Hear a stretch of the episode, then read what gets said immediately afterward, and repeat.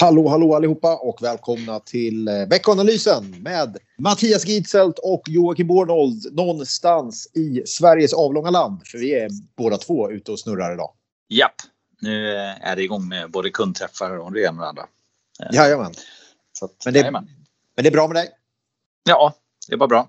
Ehm, jag hoppas det hörs bra idag. Vi har som vanligt någon slags lite teknikutmaning. Det har vi ju alltid på något sätt. Ja. Men eh, vi löser det alltid. Absolut. Det är det kanske inte är bra, men det är någonting i alla fall. Eh, tur att vi är så bra, eller hur? ja, eller hur? Om man ändå fick någon slags kompensation av, av bra programledare när ljudet är dåligt. Men tyvärr, vi, det här är vad vi har att erbjuda. Det blir inte bättre än så här. Däremot så uh, kan vi konstatera att det, det, det är full fart på alla plan just nu. Det är börsen levererar rapporter, det är börsnoteringar, det är eh, full fart med makrosidan och Politikerna bidrar med sitt med diverse möten. Det är ingen lugn period direkt som vi är inne i. Nej, det är, det är för fart. Det är marknaden har sett fram emot hela tiden. Det är ju självklart veckans eh, Fed-möte. Men sen har vi ju klimatmöte och G20. Och, ja, så att det, det finns ju massa saker som kan påverka. Eh, och eh, sammantaget tror jag faktiskt inte något kommer ha en jättestor påverkan. Men det, det är mycket att titta på. Mm. I alla fall inte på marknadsrörelse. Jag tror att det är, alltså man tittar på Fed och som är kanske mest väntad så är det väl extremt bra kommunicerat vad man, vad man vill göra.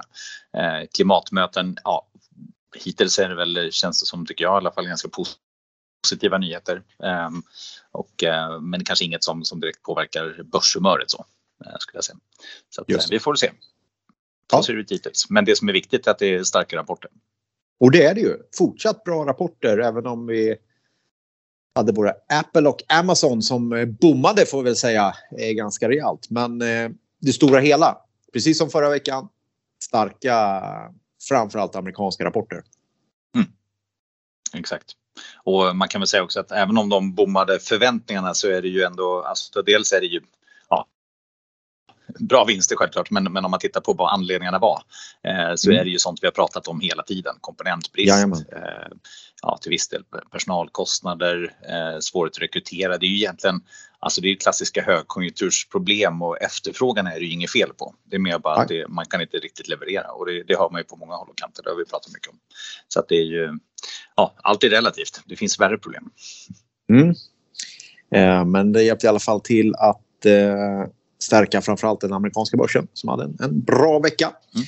På den svenska börsen, ja det var väl Volvo Cars huvudnumret får man väl säga med sin börsnotering. En ganska mm. efterlängtad och inte minst omtalad sådan. Exakt, många olika vänder där. Eh, men mm. till slut så får man väl kalla den lyckad eller? Ja, det tycker jag måste göra. Nu i måndag eftermiddag som vanligt vi spelar in det här så sjunker den eh, tillbaka igen. Men eh, första handelsdag plus 23 procent. Det är väl positivt. Eh, men framför allt det som stack ut, ja, det är väl antal nya aktieägare. Nästan närmare 250 000 aktieägare. Mm. Det tror jag man går in topp 5 i Sverige på. Så eh, en enormt intresse från privatspararna att delta. Verkligen. Ja, det är en juvel. Ja, att man vill vara med. Ja, men det är klart. Det är svensk eh, industris kronjuvel någonstans. Men eh, det är ganska klassiskt ett sådant bolag som alla känner till också. Man förstår produkten. Eh, man känner till varumärket och jag tror att många har en enorm tillit till varumärket eh, Volvo. Och då, då smittar det gärna av sig till aktien tror jag också. Så det är säkert mycket att göra med att det blev så pass många eh, nya aktieägare. Men en bra värdemätare på att eh, aktiemarknaden är het bland privatpersoner, helt klart. Det kan man konstatera. Såg att det var många unga människor också. Ovanligt många eh, unga som hade tecknat sig. Så eh, det, det borde väl gott för framtiden, helt klart. Eh, har vi någonting annat på aktiemarknaden? Nej, det hade vi inte. Men däremot korträntorna eh, ryck uppåt. Vad tyder det på? Ja, men eh, jag tror att man helt enkelt börjar faktiskt se att det, vi kommer till en punkt där det blir lite mer åtstramning och att eh, marknaden faktiskt prissätter en, en höjning av räntan. Kanske tidigare än vad centralbankerna säger. Eh, och det är ju ehm, ja, det ska ju bli, dels har vi ju Fed-mötet nu men även på andra håll och kanter så eh, tittar man till exempel Bank of Canada förra veckan så avslutade de sina obligationsköp, eh, aviserade en tidigareläggning av framtida räntehöjningar. Så att eh, det, är ju, det kommer ifrån eh, flera håll och man, jag tror att flera också börjar bli lite oroliga för att den här eh, inflationen bara är helt övergående. Så att det, jag tror vi kommer få se lite, lite räntor som tickar på och historiskt är det ju så faktiskt att både i upp och ner nedgångsfaser på räntan så brukar marknaden alltid vara lite fel. Det går ofta mm. lite mm. fortare än vad man tänker eller så går det långsammare. Man, ligger ju sällan helt rätt. Um, och eh, så kan det mycket möjligt vara att, att räntorna faktiskt stiger lite snabbare. Så att uh, förra veckan i alla fall så såg vi att uh, korta räntor steg lite mer på, på många marknader. Bra. Du, förra veckan så kom ju Mattias Gidsels favoritindex, index, tyska IFO-indexet. Hur, ja. Eh, hur var det? Nej, det kom in lägre än väntat. En besvikelse helt enkelt för mig. Ja. ja. ja nej, men det var väntat 98. Det kom eh, in på 97,7 så det var ingen katastrof. Det kom, och förra gången så var det 98,8. Men det är, ja, det är 100 som är brytpunkterna. Man brukar säga det på inköpschefsindex så är det ju 50 som är gränsen mellan kontraktion och expansion. Så allt över 50 är liksom bättre. Eh, men på IFO så är det 100. Så att eh, ligger det under 100, ja, men då är det en sämre siffra. Hur ska man se den siffran? Att, är det eh, komponentbrist ja, alltså och allt vad det är? Ja, exakt. Alltså tysk industri har ju en hel del sånt. Um, absolut, det har vi pratat om. Uh, och allmänt så är det väl så att det, det viker från, från ganska bra nivåer nu. Uh, det kommer vi se på, på flera håll och kanter. Det som dock var lite mer positivt som kom in faktiskt i veckan var ju amerikansk konsumentförtroende. Det, mm. det vände oväntat upp istället.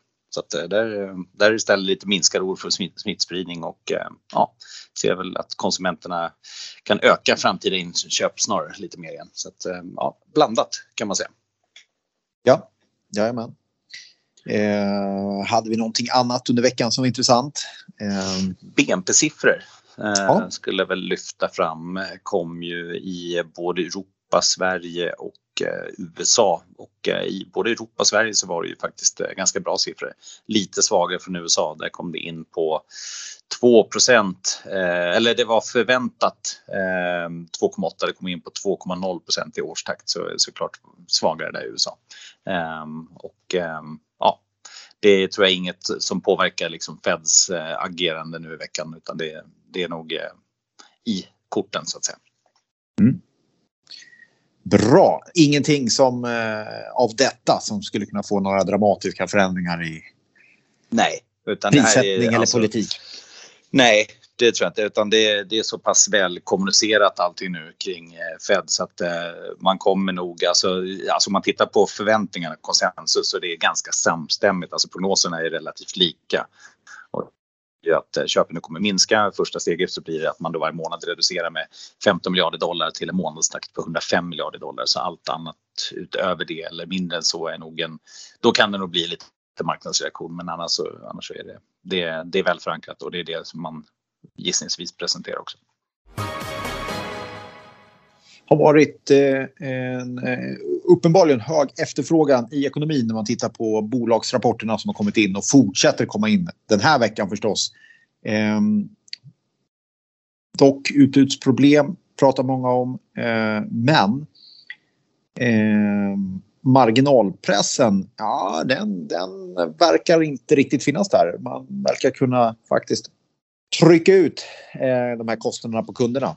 Ska man ta det positivt eller negativt? Ja, det är ju positivt. Eller, samtidigt jag blir inte förvånad heller. Alltså, det har väl varit så under lång, lång tid tycker jag att bolagen är sjukt duktiga på det där. Um, mm. Oavsett vad man har varit rädd för så tycker jag de alltid har lyckats kompensera sig för det. Så att, um, Just det. Ja, och det bevisar de igen. Så att lönsamheten ja. är där helt enkelt. Så vi kanske inte ska vara så överdrivet rädda för de höga energipriserna och allt vad alltså, det är. Jag blir, jag blir nog mycket mer rädd om jag ser att efterfrågan viker. Så ja. kan man säga och det, det är av flera skäl skulle jag säga. Det är kanske också att man en gång i tiden har jobbat som aktieanalytiker och gjort kassaflödeskalkyler. Man vet vad som händer om man lägger in lite mindre tillväxt. Det går ganska snabbt ner i, i modellen om man säger så. Så är det. Visst är det så. Så att det, det, den är mer orolig för. Så gärna mycket tillväxt och sen kan, det, kan vi hålla marginal någorlunda. Ja, Fed den här veckan då, det har vi pratat lite om. Det är klart minskade tillgångsköp negativt, eh, kanske frisktillgångar. Men det är ju egentligen lika positivt för det beror på att ekonomin är allt starkare. Det är väl ett krisstöd som ska kopplas av. Det är väl en, i grunden positivt. Tror du marknaden ser det så också? Ja, alltså jag, jag, tror, jag har svårt att se att man reagerar negativt på det där beskedet. Eh, nästan oavsett vad som kommer faktiskt. Eh, mm. Jag tror att det, det kommer, liksom, många har pratat om den här evigheten nu som att det är den största händelsen. Absolut, det är en jättestor eh, grej naturligtvis. Likviditeten minskar ju allt annat lika. Men, men det är ändå så otroligt väl förankrat och fortsatt ändå faktiskt stimulativt med tanke på att man ligger kvar med en hel del också. Så att, nej, jag, jag tror att man bara tar det och så glömmer man bort det och siktar på nästa besked. Yes. Något annat i veckan makrostatistikmässigt du tycker att vi ska hålla lite koll på? Ja, eh, kommer ju lite inköpschefsindex. ISM har nog kommit i, eller kommer idag, eh, i alla fall senare idag. Eh, det kommer inköpschefssiffror från Kina eh, och så kommer det inte bara för tillverkningssektorn utan för tjänstesektorn på onsdag. Eh, och sen så har vi ju då eh, amerikansk viktig sysselsättningsstatistik igen då för oktober där det väntas 385 000 nya arbetstillfällen. Den är ju självklart viktig efter de besvikelser som, som har varit. Och sen har vi också från eurozonen detaljhandeln då som kommer på fredag. Så det är väl det som man bör hålla koll på. Men framförallt amerikansk sysselsättning. Det har ju varit två riktigt dåliga siffror i rad nu. Eh, mm. från en riktigt stark sommar så har det ju bara fallit ner ordentligt och det har marknaden ändå ja, tagit ganska med ro tycker jag ändå. Eh, och nu är förväntningarna redan lite lägre än vad de har varit de andra två gångerna. Så missar man den igen så skulle jag säga att det, ja, det, då kanske man ska börja oroa sig för det. Just det. Mm. Eh, bra, då har vi det att se fram emot på fredag. Det kan ju bli en riktig skräckupplevelse där, kanske alla helgona afton. Eh, Eh, bra, annars kommer det in massor med rapporter förstås. Eh, mycket småbolag som ramlar in under veckan eh, och det kan man ju hålla koll på. Ja, är det någonting annat som man ska hålla koll på börsmässigt så kan man tänka på att Tokyo är stängt på onsdag. Ja, vår tid börjar rinna ifrån oss lite grann. Har, vi, har du något tillägg? Ah, jag kan ju bara kort nämna, jag råkade se en en liten sammanställning över den här potentiella skattereformen i USA där det blir lite mer bolagsskatterna stramas åt lite mer om man ska säga. Och ja, det är ju bara fortsatt ett förslag och långt ifrån eh, genomfört men det är ju liksom flera steg eh, både vad gäller minimiskatter och skatter på utländsk inkomst och återköp och så vidare. Och eh, lite grann hur mycket det påverkar. Och enligt förslag som ligger uppe så skulle, eller så visar en sammanställning för ungefär 3% på S&P 500s eh, vinst för nästa år skulle det slå då. Och vilka sektorer som påverkas mest? Ja, men det är ju framförallt eh, IT då, de stora techbolagen som drabbas mest runt 3-4% medan kanske finans och hälsovård som ligger topp 2 och 3 där är ju snarare på 1-2 Så att det är ingen eh, jätte, jätte effekt men det är ändå något. Eh, så att eh, den, den bör man fortsatt eh, ha koll på tycker jag.